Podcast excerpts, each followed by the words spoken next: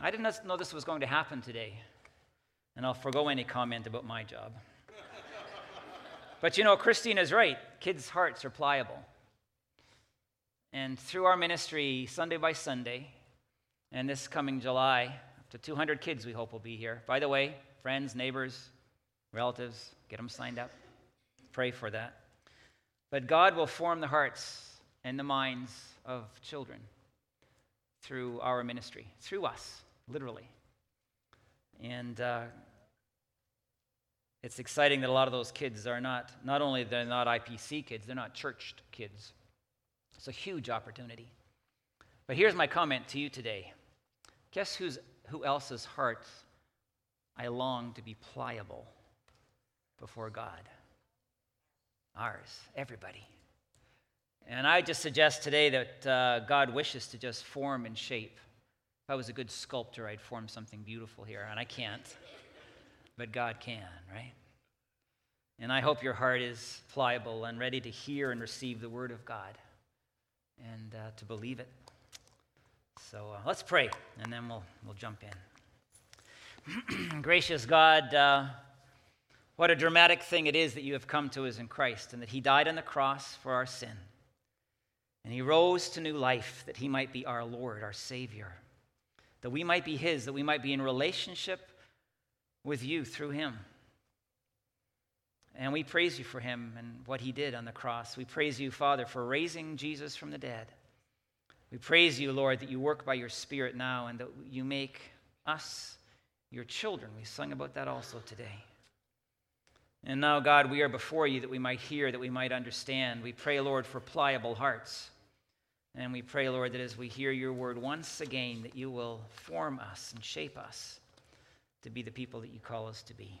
In Christ's name we pray. Amen. Well, we started a series last week on marriage on Mother's Day, and I hope last Sunday morning that the mums and the women of this church were treated as precious people and that they were cherished. How'd, uh, how'd we do, mums and women? Decent job? Pretty, pretty well? Well, you know what? I hope it didn't just happen last Sunday. I hope, I hope it happened on Monday and then on Tuesday. And then I hope I, it happened on Wednesday and Thursday and Friday and Saturday. And I hope it'll happen today.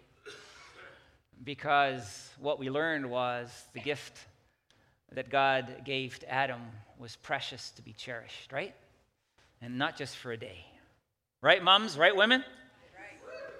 Right, dads? Right, husbands? Yeah. We're going to carry on today, and I, and I want to tackle the topic of, uh, of what defines marriage. What defines marriage biblically? Um, now, as always, we have to go to the Bible. Right? We have to go to that book that tells us the mind of God. And I, I, and I know you've heard me say it before, but I keep saying it, especially in the culture in which we live.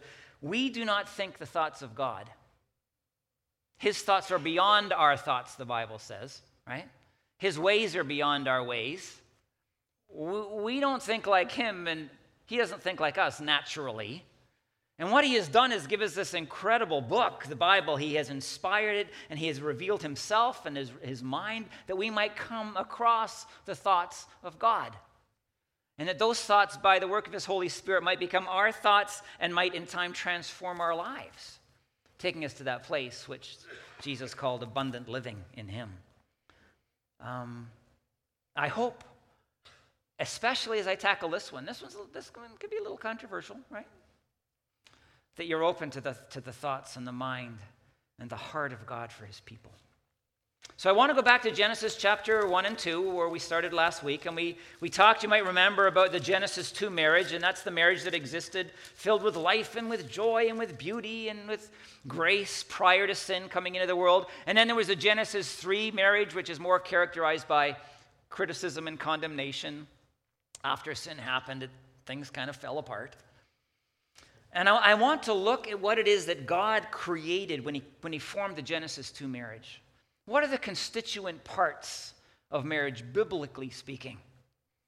Uh, what is it that God wishes to reveal to us in this text? And I'm going to give you several points, the first of, of which is, is this number one God, by definition, includes companionship in our marriages, which grows out of sameness. Sound a little weird? I'll explain. Here's what's going on. Here's the context God has created everything the sun, the moon, the sea, the land, the trees, the animals. All has been created by God. And as He creates, going through Genesis chapter 1, He continually steps back day after day and He looks at what He has done in that given day and He says, This is good. It's almost like God giving Himself a pat on the back He's going, thumbs up on that one. This is a beautiful, wonderful thing. That in itself says a lot about creation. And seven times God says this is good, leading to the seventh time in Genesis chapter 1, verse 31, where, where God on the sixth day did this. God saw all that he had made, and it was very good. And there was evening and there was morning the sixth day. And after having said that, God creates Adam. Genesis 2, a, a, more full description of the creation of Adam himself. And, and, and Adam is given the work of tending the garden, he's in relationship with God. But then, chapter 2, verse 18 says this The Lord God said, It is not good for the man to be alone. I will make a helper suitable for him. Now, the sequencing of these verses um, is intended to, to bring us to this point, and this, for this to kind of shock us or to impact us.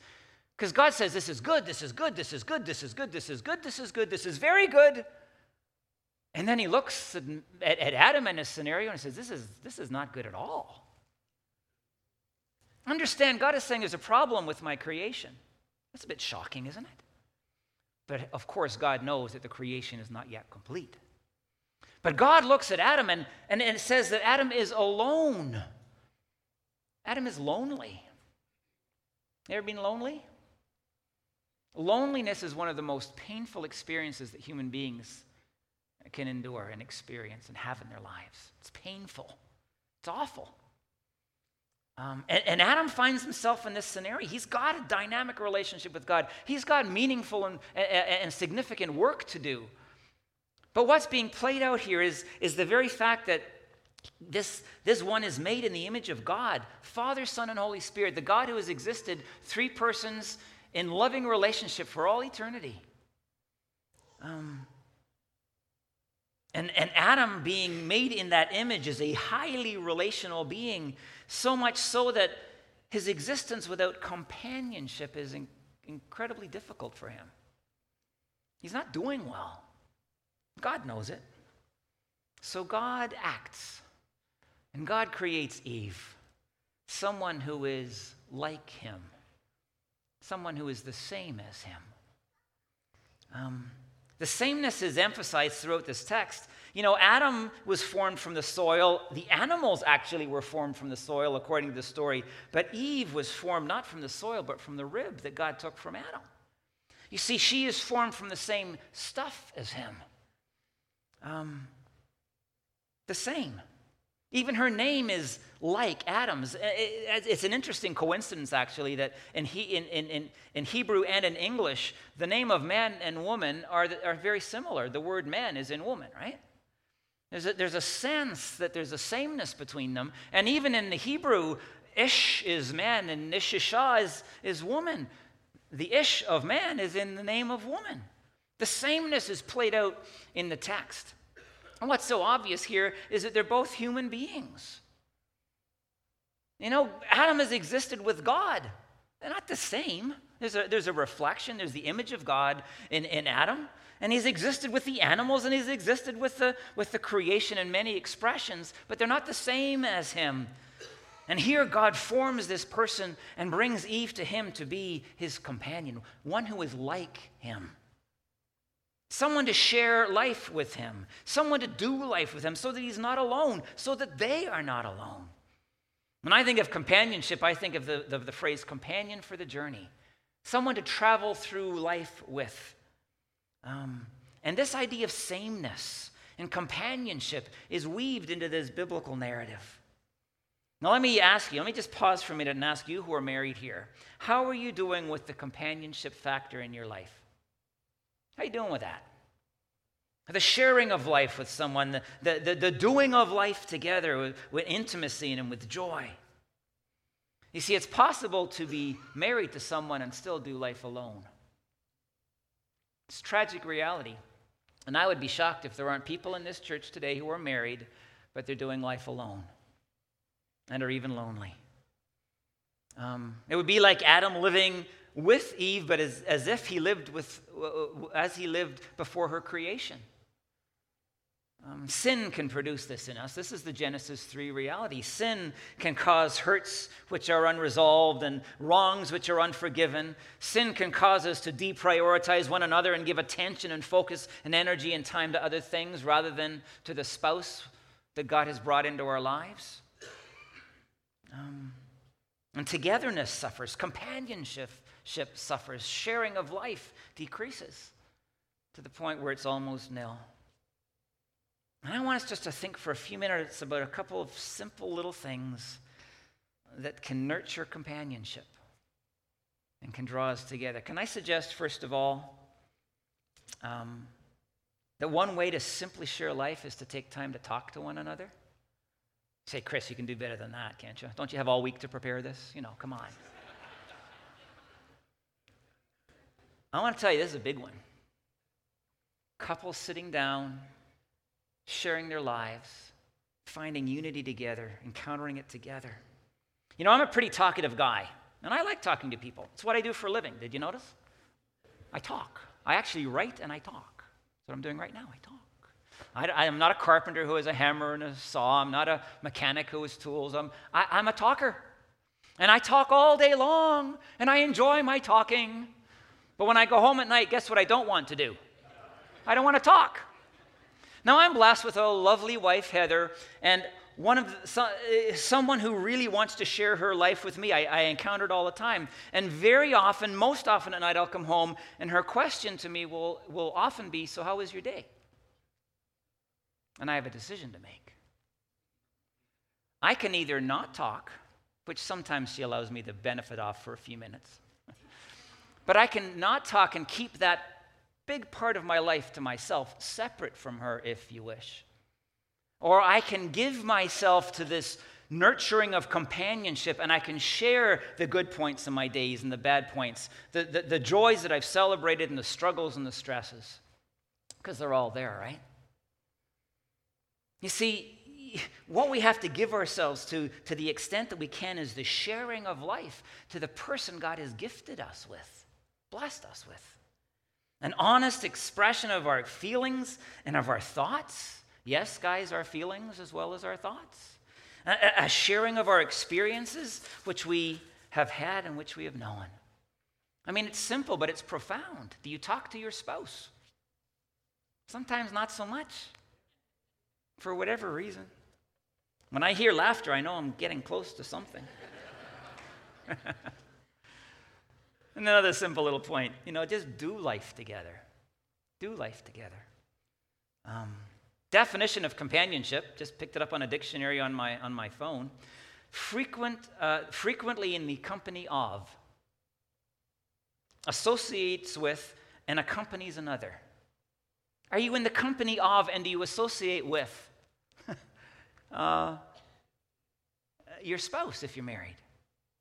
Do you do life together? Or is it kind of, you know, you go your way and I'll go mine? It's really easy to do. Sometimes because of hardened hearts, and we want that. And the farther you go down those two separate tra- trajectories, the farther apart you're going to become. But the reality is sometimes we just engage those things which we enjoy. And sometimes our spouse just doesn't enjoy them. And there's a place for that. And it's okay to have time on our own, doing our own thing with friends and so forth. But generally speaking, does togetherness, sharing of life, sharing activity characterize our relationship? Um, sometimes yes, and sometimes no. It's easy to do what I like and let him or her do what he or she likes, and this happens. Um, don't let it happen. Be intentional. Can I suggest you pray together? Praying together is a very intimate thing. It's sharing more than talk, it's sharing Christ and our faith. Um, can I suggest you worship together? You know, some of you are, obviously, right now. Again, coming to that place, being in the presence of God as one, two people who have been united as one. And so the list goes. It's simple again, it's like talking. Do things together, share life as you enjoy the, the journey. And, and final little point simple. Um, just be together, take time together, take time for one another. It's kind of like saying the same thing in, at different layers, isn't it? You know, if there's anything I've learned in my life in the last few years, is that one of the greatest threats to our well being, and that's personally, physically, and spiritually, and emotionally, and mentally, and relationally in our marriages, is being so busy and so overcommitted in our lives that we don't have time both for ourselves and for our marriages. Um, if you and I don't have time for our marriages, there's something wrong. You can play that out with God. You can figure out what that looks like and what that means. And I know that work is demanding, and I know that little kids, particularly, are a lot of work and hard. It, it, hard to kind of, it's hard to create that environment just being together so you can talk and so that you can enjoy. But I'm, t- I'm telling you, if, if there's no time in life, if there's no time for focus and for relationship and for connectedness in life, there's something really wrong and contrary to what God wants. Make it happen. Make it happen. So, number one, this idea of just, you know, being companions to one another because there's a sameness, bringing joy and, and, and, and goodness and strength and love into life. It's what God wants. Second element, second constituent element, if you would, of biblical marriage is and you're going to find this a little bit uh, contradictory, but give me a minute. Instead of difference, or as well as, uh, as sameness, there's difference. It's weaved into the fabric of this text, creating us as complementary people in marriage. I love the little phrase that in marriage we're supposed to be the same but different. The same but different. Um, and how are we different in the text? Well, gender is the central feature. God created us male and female, and He united us in marriage. Eve was designed by God for Adam as she was for unique reasons. It's weaved into the story. Physically, she's different, obviously, and we're going to talk about children in a minute. But um, so obviously, that differences exist. But it's not just physical. Can I say the differences reach to our personhood? And I want to say this carefully and well, but when I was in university in the 1980s, you know, the dark ages long ago, um, and it does seem like a long time ago to me. But there was, there was a, a thrust in the social sciences at the time, and I took courses to this end, which said, which, which said we need to move toward an understanding where we recognize that men and women are basically the same. Sameness. Um, and it was the politically correct thing to say. It was almost a bad thing if you didn't agree with that. There was pushback unless you do. Because I think there was a confusion between the idea of sameness and equality. There wasn't a recognition, recognition that we can be different and equal. But you know what social scientists are saying now? Men and women are different. It took them 40 years to figure it out. And those of us not in the ivory tower going, yeah, good for you, buddy. You know, like you, you figured it out. What they're, what they're recognizing is that, that men and women are different in how we view life and how we process issues in life and how we do relationship and how we communicate and what our priorities might be. And it's not that we're unequal, it's just that we're different. We're the same as human beings, but there's a, a real difference in us. Um, and I know it's really easy to stereotype, and I don't want to stereotype. I don't want to characterize every male and female in the ways that I'm describing because it's not always the case. But might it be fair to say that men tend to be task oriented problem solvers? You think? I've been married for almost 27 years. June 10, next month, you can send me cards and congratulate me. and my wife, of course, Heather. But for 27 years, I've done the same thing. I still do it. Heather will talk to me about some issue in her life or some struggle or difficulty, and the first thing I'll do is I will say, Here's the solution.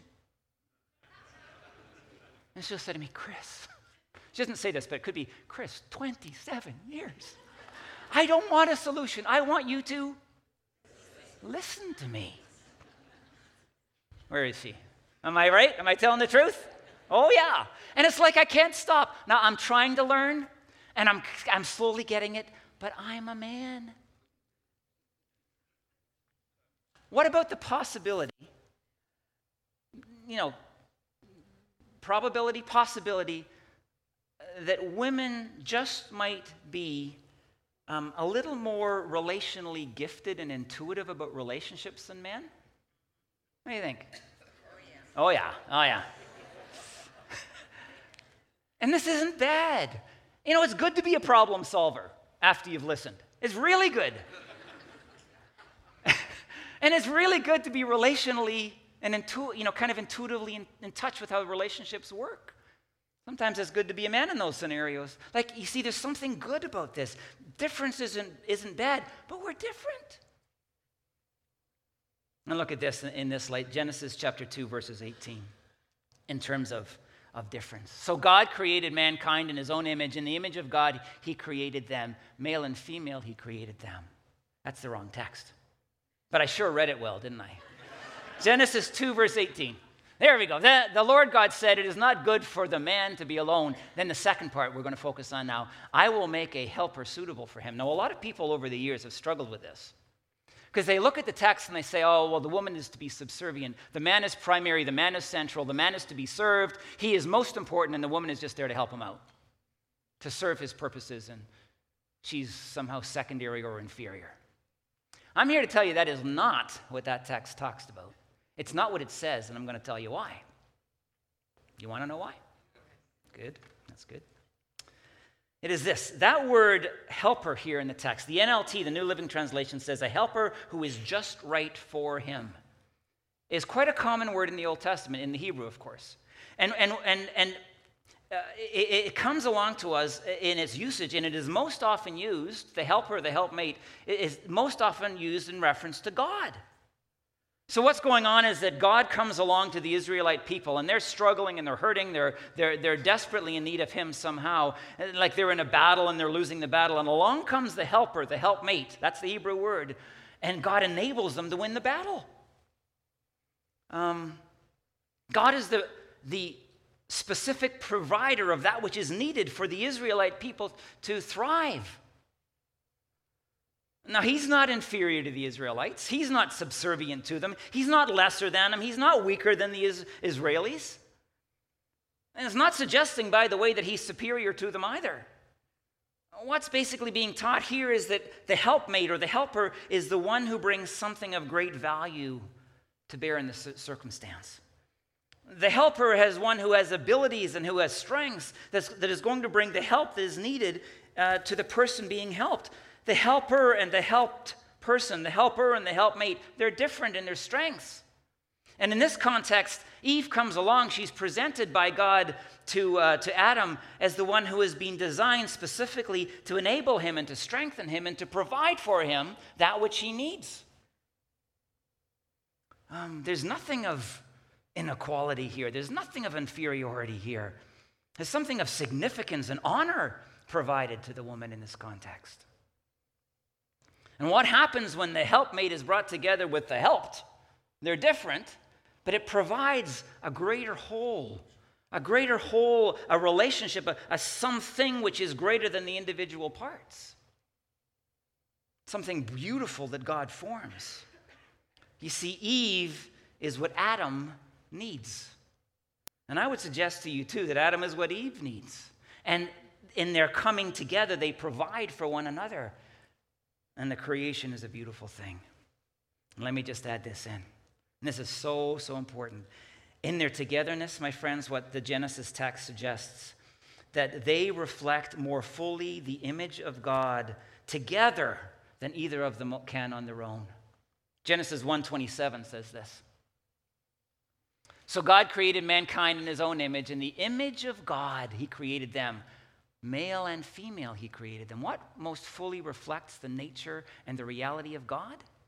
Men and women together in the union of marriage. That ought to make you sit there and think for a little while.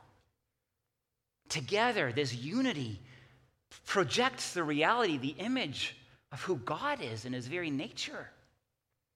That's a beautiful, beautiful thing. Let me say this too about difference in marriage. I don't want to go on too much with any one point, but this is so cool to me. In Genesis 1 and 2, particularly in 1, and it carries on into 2, of course, there are couplings which are the same but different. God created the heaven and the earth. God created the night and the day, it says. God created the sun and the moon, same but different. God created the morning and the evening. He created the sea and the land. He created the plants and the animals, so it says. Each pairing belonging to the other, but different from one another. And as the a- at the apex of this coupling sequence that forms the passage, it says God created Adam and Eve, male and female. Same, but different in their gender. Okay, now as a result, can I ask what do we what do we as married couples in the church and those of you who are yet to be married, what will you do with differences? And all of a sudden I hear quiet groans squeaking up from the pew. See, here's what happens when we fall in love, we are attracted by differences, right? Um, we see something in the other that we lack in ourselves, and we have this longing for it. We're drawn toward it. We think of it as something as good and beautiful and right. We, we long for completion of ourselves, if you want to put it that way. We long uh, to, to have this something more that I can be a part of, this relationship. So the quiet can be ta- drawn to the talkative and vice versa. The feeling oriented can be drawn to the thinking, and the thinking oriented person to the feeling because there's something in the other that I long for in my life and I need. You know, there's a structured and organized person is drawn to the flexible, spontaneous person, and vice versa. It's something that we celebrate. It's something that is good. It's something that, that adds significantly to our lives because God has created this new thing called marriage that we can be a part of. But after a little while in marriage, after the you know the first blush of romance and life together and so forth wears off, we discover we're married to somebody who's very different than us. It can't be avoided. It's somehow written into to, to the, to the way marriage seems to work to one degree or another. And sometimes I want to tell you the way we will respond to differences will determine whether we enter into a Genesis 2 and experience a Genesis 2 marriage or a Genesis 3 marriage. Because you see, what can happen is, you know, that which once, you know, looked incredibly appealing to us and we were attracted to because we were longing for completion, it starts to irritate us. You know, the, the, the, the feeling oriented person looking at the thinking oriented spouse saying, Will you not just tell me that you love me? and the thinking oriented person looking at the feeling oriented person saying, Oh, you're so emotional. And then you've got, you know, you've got the, the talkative person who's, who's married to the quiet person. Well, could you, could you say something once in a while? And the quiet person saying, Would you just shut up? You know, I can't take it. You know, the structured and, and, organized person looking at the flexible, spontaneous person that used to bring so much joy. And all that it seems now in this moment is, is, is, is, is, messiness in the house, untidiness, and chaos in life. And the flexible, spontaneous person looking at the organized, structured person thinking, man, anal retentive. Like I'm telling you, lighten up a little bit, will you? And this isn't gender oriented, this is just our uniqueness, depending on who God has made us to be. Um, but I want to tell you this when we allow differences to morph from celebration into criticism and condemnation, at the heart of our statements to one another um, is the disastrous reality of pride. Because although we don't actually speak it, we don't say it, what we're communicating is what's going on kind of deep in our own hearts and our own souls is as I look at you and I see you're different than me, I'm really ready to ask you to change and to criticize you until you do change, until you become like me. Because quite frankly, I really like me. And my way is better than yours. Right? I hear a lot of, hmm, hmm, this is good. And that's pride. And that, like a cancer, will, uh, will eat away at a marriage until it's healed. My friends, what does Genesis call us to when it comes to difference? It calls us to accept and to celebrate difference. Not an easy thing, but to recognize that in this person that God has blessed me with, and in their differences, God has done an amazing thing. Thank goodness the feeling oriented person has the thinking person once in a while, and vice versa. Thank goodness the spontaneous person has the organized person, and thank goodness the organized person has the spontaneous person too, and so on it goes. The blessing that God forms in marriage, indifference is to be celebrated. And I hope we can. Third element, inherent in the biblical dynamic of marriage, and it's so, I would suggest to you, um, intimately connected uh, to the creative act of God, is uh, childbearing. Childbearing. Uh, now, this, uh, we will admit, has been lost, I would suggest to you, uh, to modern understanding of marriage. There, there are marriages today, both heterosexual and homosexual contexts, when marriage is limited to uh, the, this understanding intimate genital uh, contact uh, and, and, and relationships rooted in companionship. So there's sex and companionship. And we're going to talk more about this, but essentially the, the dynamic is that I, I entered into this relationship because it's going to benefit me. Now, that's a huge shift from some generations ago in terms of our understanding of what marriage was all about.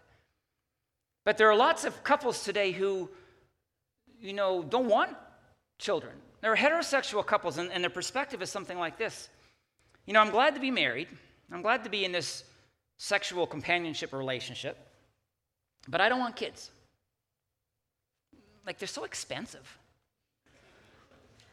And I'm gonna have to feed them, I'm gonna clothe them like for 20 years, I'm gonna have to send them to university. I'm not kidding you. Um, and they're such a challenge. Like when they're little, you gotta stay up all night with them, you gotta feed them, you gotta change. You know, and then they grow up and they become teenagers. I've seen teenagers, I've, i used to be one. No, thank you. I don't wanna have to sacrifice like that. I don't wanna have to live my life for that. And there are lots of people who are choosing not to have kids. And then, of course, in the, in the homosexual uh, uh, marriage scenario, it, it's, it's, of course, not a possibility to have the kids together. Um, but I want to read this to you Genesis 1, verse 28. God blessed them and said, Be fruitful and increase in number. Old, old text, be fruitful and multiply. Do you love that? Be fruitful and increase in number. Fill the earth and subdue it. And we can stop there. God's got a purpose and an intention for marriage. God creates Adam and Eve as they are for a lot of reasons, and one of them is to produce kids. You see, God, God takes these two people and He's designed them as they are, and they have sexual desire, and they have the physical capacity for sexual union, which produces conception, which produces gestation, which produces birth, new life. God at work. And it's part and parcel of the biblical Genesis 1 and 2 description of what marriage actually is. And it's a beautiful, remarkable, and wonderful thing, no matter how much sacrifice and challenge and, and, and financial expense is involved.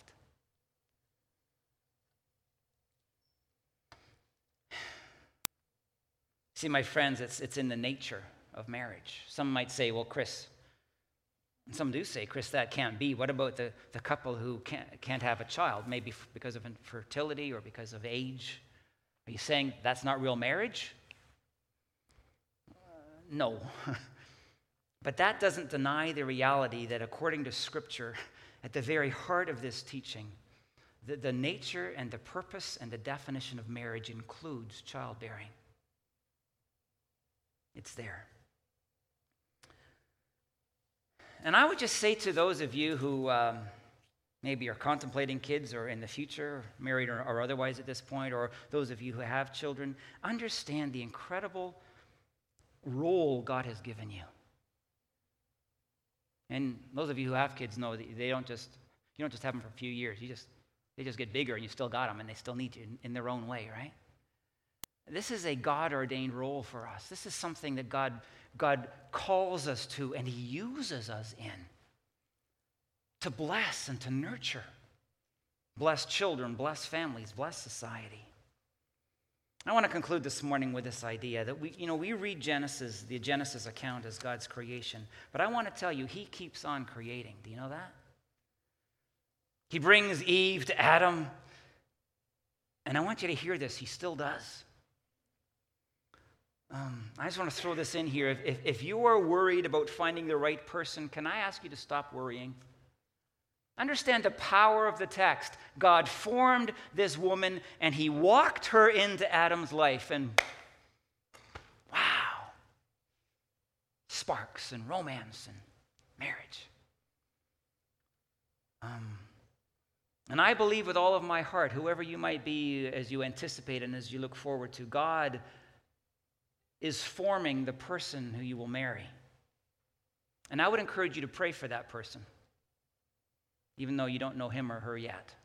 Parents, will you pray for the future spouse of your kids?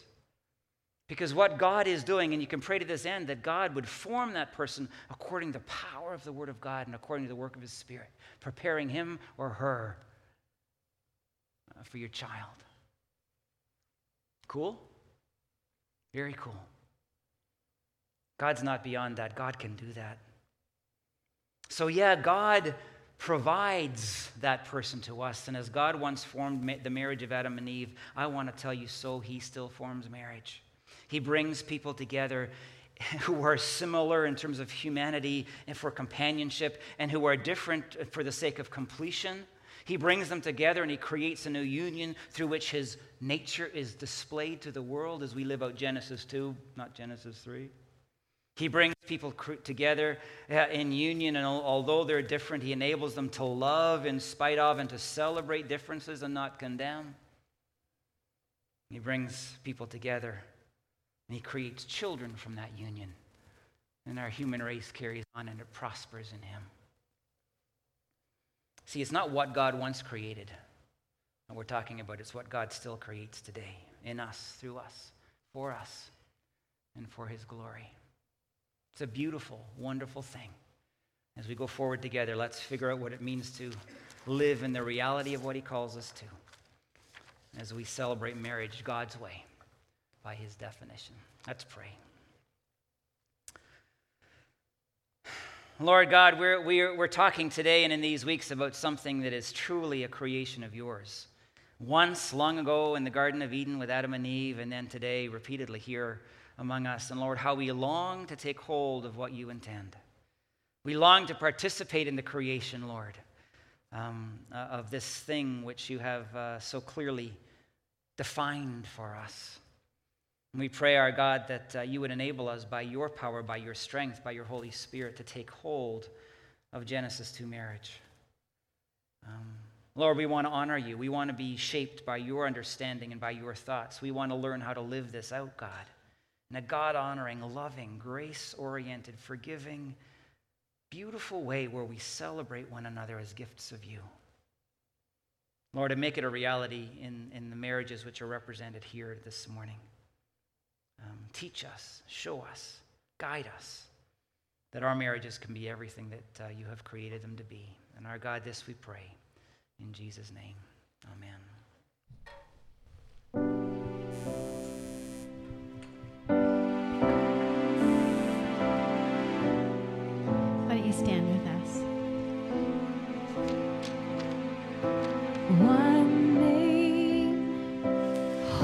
Holds weight.